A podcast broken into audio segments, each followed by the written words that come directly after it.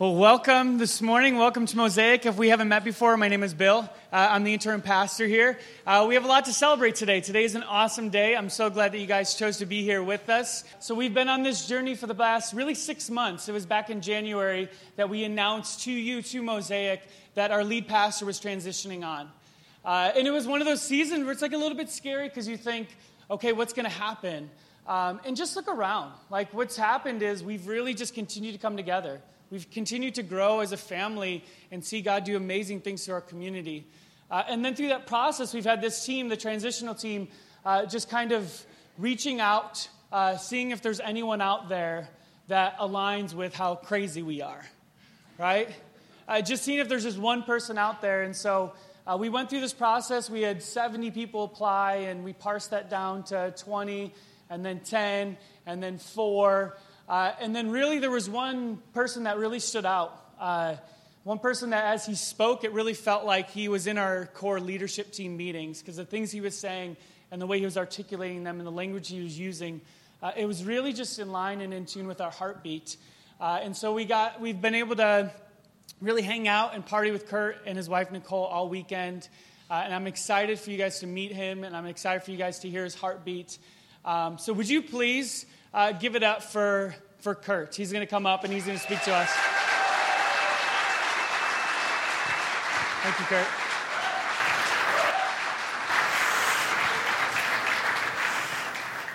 Mosaic, it is good, it's so good to be with you this morning. And um, I tell you, I, I, always have this feeling that church should be a little bit like uh, walking into a home that's not yours, but then feeling like it is yours. Um, and you guys have made my wife and I feel that way this weekend. So thank you. Um, I missed my kids this morning. Dad's in the room. Happy Father's Day to you. But if there was any place I had to be away from my kids, I, I think this might be it. So um, thank you so much for having us. And Bill talks about you know the journey that you guys have been on as a church family uh, since January, and it was actually back in January um, in northern New Jersey, uh, where my wife and I are from and we began to, to hear God speak. But it was, it was one of those things when he began to speak, it was like, no, I don't want to hear that. Um, you ever been there, right? I don't want to hear that, God. Um, but he began to just kind of say, I want you to open yourselves up. And about 19 years ago, my wife and I moved to New Jersey. I'm from Ohio, she's from Michigan. So we left the Midwest and went to the East Coast. And it was that same kind of eerie voice uh, but yet a comforting voice that God was saying, I just want you to open yourself up um, for something that I may have for you. We don't know if this is it, but we're really glad to be here. Um, and it very well may be it. But uh, our hope and prayer for you guys is that you would just continue to listen for God and what He has for you uh, as a local church. And we uh, certainly welcome your prayers uh, for us that we would be open to all that God has for us. Um, I want to make a confession this morning. Uh, I a lot of times struggle with why do I go to church on Sunday mornings? Um, brunch is really nice, especially brunch in the Northeast. It's, it's really a great thing. And I love brunch, so I, I struggle with why do I go to church. But as I was here this morning and I was with, as I was with all of you, um, I love it because as we sing, as we hear the word read over us, uh, it's like this veil is lifted um, this veil that's just constantly over us. Um, in a way, and that veil almost leads us to believe that this is all there is. You know, we're just we're just going through motions. We're just doing what we need to do day in and day out. Um, and as that veil is lifted, it's just a reminder that God is saying, "I am present with you, and I am leading you somewhere." Uh, so that's, that's why I gather. I love it. It's just good news. And so, my hope for us this morning is that we would be people who receive good news together because we, we need good news, right? We need good news. We need it to shape us. We need it to just kind of infiltrate every nook and cranny of our lives that we could be people who leave here then and share good news with everyone that we meet. Uh, there's a 20th century poet by the name of T.S. Eliot. In his poem, From Choruses from the Rock, he asks these questions Where is the life we have lost in living? Where is the life we have lost in living? Where is the wisdom we have lost in knowledge? And where is the knowledge we have lost in information. I don't know about you, but sometimes I really struggle with how to be in the world. I really struggle with how to be in the world. I wake up and I know what I need to do, and I can do it really well. But oftentimes I struggle with what kind of person am I to be in the midst of all of the doing that's going on? Where is the life that we have lost in living? Life and death, they're not these static categories. You know, we tend to think of, well, I'm alive and then someday I'll die. But the reality is they're much more dynamic than that. Because we can be very much alive today, moving all over the place, but on the inside, feel like we're dying, feeling like pieces of us are just shutting down or closing off. And so this morning, we want to just really ask some questions together and really discover where is the life that we've lost in living? And what kind of people are we to be in the world? God has something to say to us. And that's my hope and prayer for you. hopefully, hopefully, it reveals to you a little bit of, of my heart and how God's been at work in my life. And I, hope that you find encouragement and we can just get to know each other um, as I share these things. So, in particular, I want us to think about metaphors. Metaphors are, are, are a great way to really kind of pay attention to, to what is going on um, inside of our heart. You know, and if you listen closely, either to yourself or others, you'll hear people talk about their life. They'll say things like, oh man, I feel like I'm juggling 10 balls in the air trying to keep them from hitting the ground, right? We hear that a lot. In the Northeast, where we're from, people, it, it, busyness is a drug, and a lot of people are smoking it. Um, it's, it's almost like a cool thing. I'm so busy, and look at all of the balls I'm juggling. Like, is that the life we're called to? Sometimes people, um, they'll really speak honestly, and it's like, I, I'm trying to tread water, and I feel like the waters of chaos are just kind of sweeping over me, and I don't know if I'm going to be able to catch my breath. That's another metaphor. Uh, I, love, I love the way artists um, help us understand the deep realities of the world. Bob Dylan, one of the great singer, songwriter artists of all time, how does it feel to be without a home? like a complete unknown, like a rolling stone. And maybe some of us, if we're honest this morning, we feel like we're without a home. We feel like we're kind of going through the motions, but we're just not sure who we're to be. We're just not sure where we fit or how we fit in. We're not quite sure what our place is. And there's this kind of existential angst that just begins to build on us and the nights are difficult, and the mornings are rough. And yeah, we're great at going through the motions, but where is the life that we've lost in living? Because we feel like we don't have a place. Being a Generation Xer myself, uh, Billy Corgan from the Smashing Pumpkins. Love Billy. The world is a vampire. And despite all my rage, I am still just a rat in a cage. People don't know it when they meet me. Um, confession I can be a really angry person. Anybody else? I can get really angry. Yeah. Yeah. In some ways, it's good. Like, in some ways, it's good. In a sense, we should look around at the world and say, that's not right. That's not right. That's not right. I don't like this. I don't like that. Um, but some of us, including myself from time to time, our rage and our anger has so defined us. There's so much that we're angry at. There's so much that we don't like. There's so much that's unsettling in us that we don't know how to be in the world apart from our rage. Our rage has so defined us that we struggle with what it means to be people of love. And of course, the greatest of all time, um, I know Bill loves Katy Perry. Bill, you're, you're. You're a firework, Bill. Come on and show them what you're worth. Um, and and some of us, that's that's building in us, right? I mean, it's like, how am I going to hurry up and matter in this life? I have to hurry up and matter. I have to show people. If the fireworks show is happening all around, am I just one of those little duds that goes off? Or like, am I going to be a really big bang? Am I going to show people that I have what it takes? Right? Hurry up and matter. Hurry up and matter. So this morning, I want us just to take a moment and maybe just consider to yourself what's, what's the metaphor that's operating in your life right now?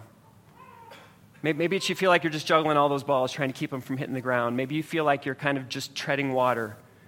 Maybe you feel like one of these that, that you're just kind of a rolling stone, just blowing, but you, you don't have a home, you don't have a place, you're not sure where you're fitting right now. Maybe you're angry. Maybe you're caught in the game of just trying to prove your worth and value rather than living from a place uh, of worth and value. What, what is it? What is the metaphor that's operating in your life right now?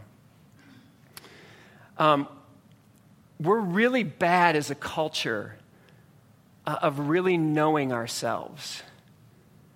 In 2014, there was a study that was done at the University of Virginia, and crazy story. So, they wanted to see what it was like for people to actually spend six to 15 minutes alone. So, they started with six minutes, and just, it, was, it was a room where nothing was in there. Um, at first, they allowed the people have their devices with them. And so, think about it. I mean, we hate being alone, right? If you have a moment of boredom, what's oftentimes, confession, myself too, what's oftentimes the first thing that you do? Yeah, you pull it out, right? We, we hate being alone. Um, and so it's the first thing we grab. So they, were, they would say, like, 10 people, and they, they started at six minutes and tried to build it to 15 minutes. And eventually they removed things from the room so people could have nothing. But by the end of the study, they left one thing in the room, and it was this, this button, and people could actually give themselves electric shocks. And people knew this. They told them, you can, you know, th- this is what's left in the room. 50% of men and 25% of women chose to give themselves electric shocks rather than to sit in a room alone for six to 15 minutes. Mosaic. This is the world we live in, and some of you know you would shock yourself, right? You would do it.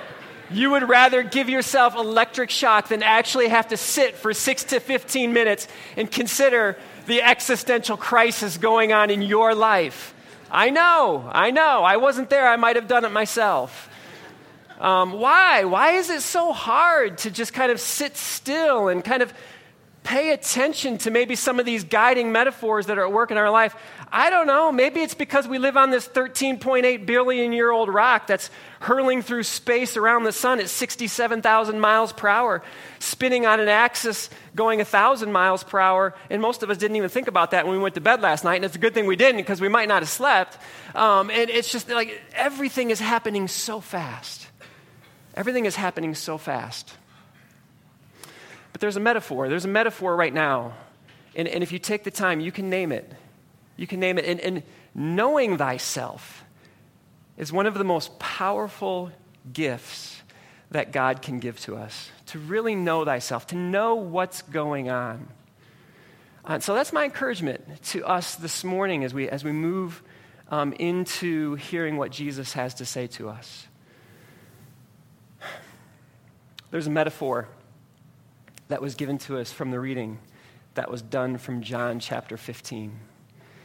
And the metaphor was a metaphor of a garden, of a vine, of a true vine, of branches, of branches that had the opportunity to remain connected to that vine, to find life, to cultivate life, to experience fruit being born, to be shared with not only the fruit itself, but with everyone around. And as we think about that metaphor, that, that metaphor needs to subvert the dominating metaphor that's at work in your life right now. Whether it's feeling like you're treading water and barely staying above the surface, or whether it's that feeling of being a rat in a cage and having all kinds of anger and rage but not knowing what to do with it that that metaphor needs to be destabilized. It needs to be subverted. And my hope for us is that this metaphor of the garden, the gardener, the true vine, the branches, that that would destabilize, that it would decentralize that, that key metaphor that's at work in your life, and that it would begin to shape us as a people, that we would know who we are to be in the world.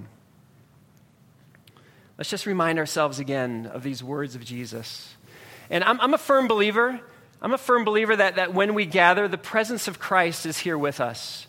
Every time we sit around a table um, in the very real world, it's, it's, a fancy word for that is I'm, I'm a real kind of sacramental kind of Christian. I believe that the presence of God is all over the place. We experience it in all kinds of ways. How could you not experience it this morning when you stepped outside? And I haven't been here that long, but I know it's been hot and muggy here. But how could you not experience it when you stepped outside?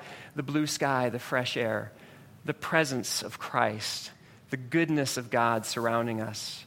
Last night at the picnic and the conversations that were had and the drinks that were shared, how can we not acknowledge that the presence and the goodness of Christ is not in those things? Beautiful, beautiful thing. So the presence of Christ is here with us. And he's saying to each of us, I am the true vine, and my Father is the gardener. He cuts off every branch in me that bears no fruit, while every branch that does bear fruit, he prunes so that it will be even more fruitful. Mosaic, you, you are already clean because of the word I have spoken to you. So, Mosaic, remain in me, and I also remain in you. No branch can bear fruit by itself, it must remain in the vine. Neither can you bear fruit unless you remain in me. Now, John's community, who would have heard these words for the first time, if they had been around kind of their Hebrew roots, they would have understood that talk of, of a vine, talk of a vineyard was very common in the Hebrew scriptures. Uh, the psalmist in Psalm 80 talks about a vine that was taken out of Egypt and planted, and it was to bear fruit. Um, but unfortunately, it didn't bear any good fruit. Um, and of course, out of those people, out of Israel, comes this one king, Jesus, who becomes the true vine. And so they're, they're kind of familiar with the story. Yeah, yeah, okay, we're getting it, we're getting it. And anytime in the Hebrew scriptures there's, there's a picture of a vine or a vineyard, there is a picture of communal beauty. The, the vineyard was a place where there is abundance, there is no scarcity the, vine in the vineyard was a place where everyone is provided for, where everyone has worth and value, where everyone is welcome to the table and can come and drink. There is a place for everyone. And so Jesus is saying, I am the true vine. And didn't we see that in Jesus' life? The way that he just, the way that he was in the world. Everyone was welcome. There was no shame. Everyone was welcome, just as they were. Here he is, Jesus, the one who was labeled the friend of sinners, right? Look at the way he eats and drinks with sinners. Love it. That's the true vine. You and I have that opportunity to be welcomed into that this morning. Whatever the dominant metaphor that's working in your life right now, just call it out. Call it out, but bring it to the true vine. Because that true vine is a picture of wholeness, is a picture of of abundance is a picture of everything experiencing the peace that God offers. That's a beautiful thing. Um, the idea then of these branches being pruned, the idea is I, have never really been around a vineyard, but pruning of branches is really, you, you kind of pick these things up. And, and, branches have a way, especially in the, in the vineyard, of, of kind of growing in on each other and getting tangled up. But when they get tangled up, they can't receive sunlight, they can't grow properly. And so let's just think about that metaphor for a minute of being tangled up. A lot of us are tangled up in this room this morning, right? We're tangled up. There's a lot of things weighing heavy on our minds. How are we going to pay the bills this week? How am I going to deal with this difficult relationship? What do I do with my parents? How do I relate to my son or daughter right now? There's a really difficult situation going on at work. There's all kinds of questions, and we are tangled up. And so, the beautiful picture is Jesus, this true vine, is saying, You can remain connected to me where wholeness and abundance is.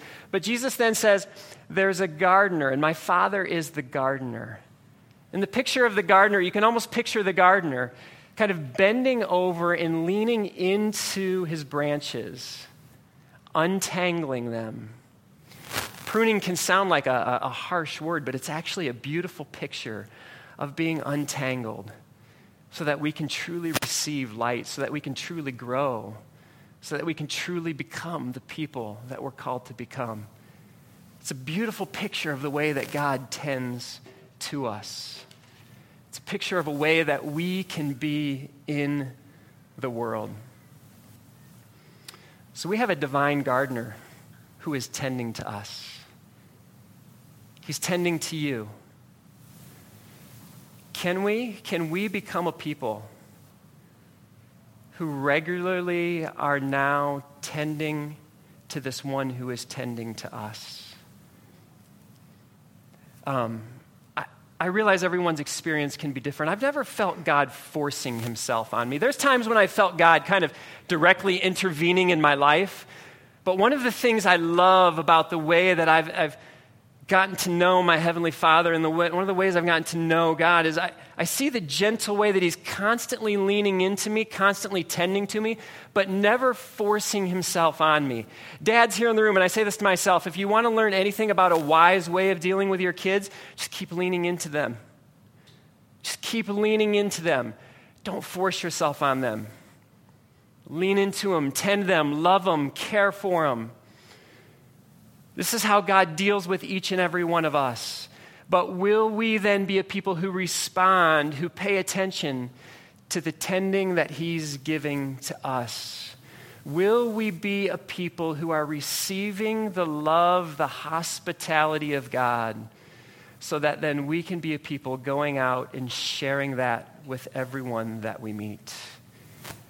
Here's the beautiful thing is as we attend, as we attend to God's tending to us, there's this attachment that happens, right? Moms know this. So, so moms in the house, you know this as you as you tend to a new life that, that it maybe enters into your life, a son or a daughter, there's, a, there's an attachment that begins to happen. It's just kind of this natural, organic thing. And as you as you pay attention, there's an attachment that takes place. So the more that we tend, the more that we find ourselves being attached to the true vine, the more that we discover life in the midst of living, rather than asking the question, where is life in the midst of all of the living? No, no, we're people who say, I have life. It may not be easy. There may not be a lot of answers. There may be more questions than answers right now. But even in the midst of that, there is life to be found because life and death are not these static categories. They're very dynamic. So even in the midst of difficult times, and my wife and I are there right now, we, we know God is doing something. It may be right here. We don't know. But as we're tending, we're finding that there's this life that's building in us. And it's, it's a scary life. It's a little bit difficult. There's a lot more questions than answers. But I tell you, isn't it in those times that you feel more alive than ever? Right? I have this older Jewish doctor uh, in northern New Jersey that I go see, and I love him because he's just got this light sense of humor, and he knows I'm a minister, and he gives me a hard time, and uh, he'll tell me little jokes here and there, and uh, but he'll say to me, you know, well, he'll he'll always ask the question, so how's the struggle? That's what he always, you know, he said, how's the struggle? And he asked that because he always says, I always ask how the struggle is, because if you don't tell me there's a struggle, you're not really living. And I love that. So some of you right now, you're struggling, you're struggling, you're really living you're really living, especially if you're tending to the gardener who's tending to you. So this just is um, this just isn't us individually, but but what about us as a church? What about what about you as a church? Let me just share a little bit of our story um, as I begin to um, eventually wrap up. In in northern Jersey, we have a small group of people that um, I, I, had served in some larger institutional churches. Um, for a number of years, but about four years ago, we, we stepped away and we said, what would it look like to journey together with a smaller group of people who are learning to tend to this gardener who is continually leaning into us? What would it look like to be people of peace and people of life in a world of hostility, in a world of, of inhospitality, um, in a world where people are angry? What would it be like to be a people of peace in life who um, are not only being tended to ourselves, but then we actually are tending to others around us? That we would actually model what it looks like to tend to and listen. I love the first song that we sang. I'm learning to listen. God, I'm learning to listen. But what would it look like then for us to be a people who model that to people around us to say, let's listen to their lives. Let's listen to the dominating metaphors that are at work in their life. Let's get to know them. And rather than be a people who just are quick to speak into their life, because there's a lot of church expressions out there that love to talk, right? I mean, whether they mean it to be this way or not, oftentimes what they're saying is, listen to us. We have answers for you. Um, and America loves prescriptions, so there's a lot of churches out there saying, We have something to prescribe to you. I, I don't think God deals with us that way. You know, it's not so much, he's, he's not interested in giving us answers or giving us a prescription. He's interested in growing us as children who trust, who trust, who are learning to listen to Him, who are learning to be with Him, who are learning to discover life even in the midst of the struggle. So, what does it look like for us to be a people who are listening to the people around us? There, there's an attention economy crisis in the world right now. People only have so much attention to give. And so, the, the dangerous thing for a lot of churches, the tendency sometimes can be how, how do we get loud enough and create enough movement that in the attention economy crisis, people will maybe pay attention to us? What does it mean to be people who leave that way of being in the world and say, no, no, no, we want to model what it looks like that we have a Father who tends to us, who listens to us, who is patiently waiting. And we're going to reveal that God to the world around us because we're going to learn how to be with people. We're going to learn how to listen to people. We're going to learn how to be people of peace, but then also discover people of peace because we're going to lean into relationships around us. And as we lean into those relationships, we might discover that people begin to lean into us. And through sharing our stories and sharing our lives, we're going to discover that a lot of times the dominating metaphors at work in our life are very dangerous, and we often share them in common. But there's a true metaphor of a gardener, of a vine, of branches, and that metaphor can destabilize, can destabilize, and just radically transform whatever that dominating metaphor that's at work in our lives. A beautiful way of being in the world. Mosaic, the kingdom is among us. The kingdom is breaking in. It is. And I know it doesn't feel like it.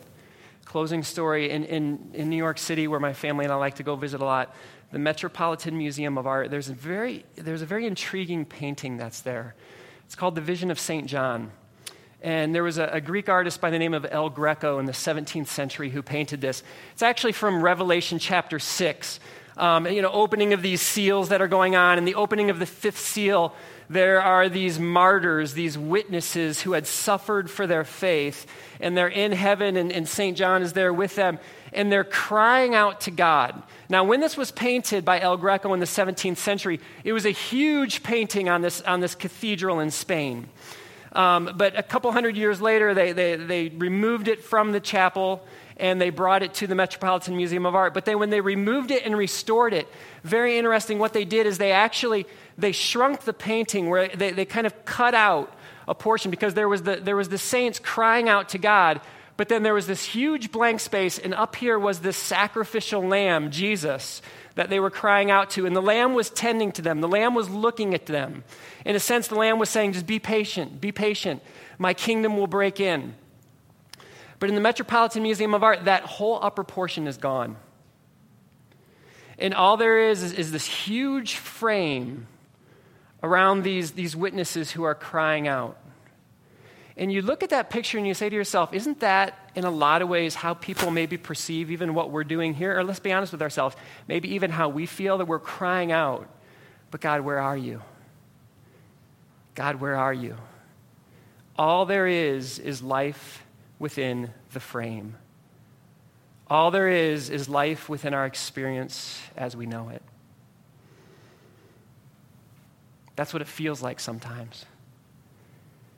But in the midst of that, there's this whole other reality that we're discovering that no, no, no. As much as our world tries to convince us of that, as much as we think that that's our experience, Jesus is present.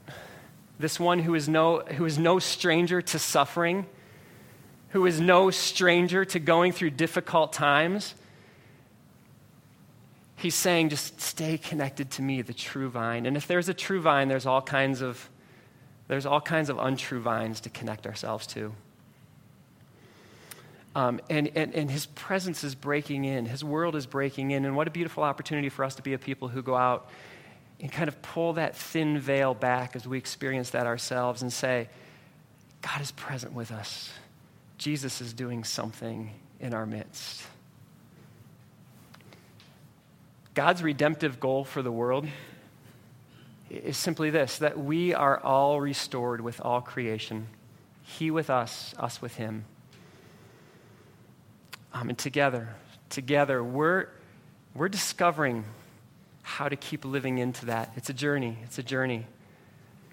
my hope and prayer for you is that you continue to discover that together, as my wife and I and, and our community discover that together. And, and, let's, let's be open to all that God has for us, um, because we are, we are a people of life. Uh, we are people who are attached to the vine. Let me pray for us. I'll invite the band back up. We're going to close with, with one last song. But would you, um, would you join me in just a moment of, of just kind of quiet prayer?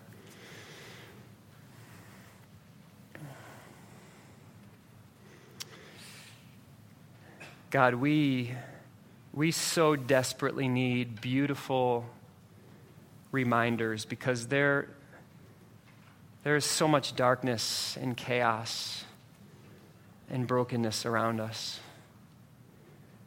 God, we, we need this metaphor of the gardener, of the true vine, of our opportunity as the branches to remain, to remain attached to the true vine because the the true vine is, is just there waiting for us to remain attached. So God, would you, would you bring life to Mosaic this morning? Bring life to each and every person who is here. God, give us the ability to, to tend to your presence, and then grant us an ability to tend to the to all others who are around us, that we would enter into their lives, that we would listen, that we would walk with them, that we would be quick to listen, slow to speak, but, but together discover all that you're doing in the world, reconciling, renewing, restoring. God, this is a beautiful journey that you're taking us on, so thank you. We pray this in Christ's name. Amen.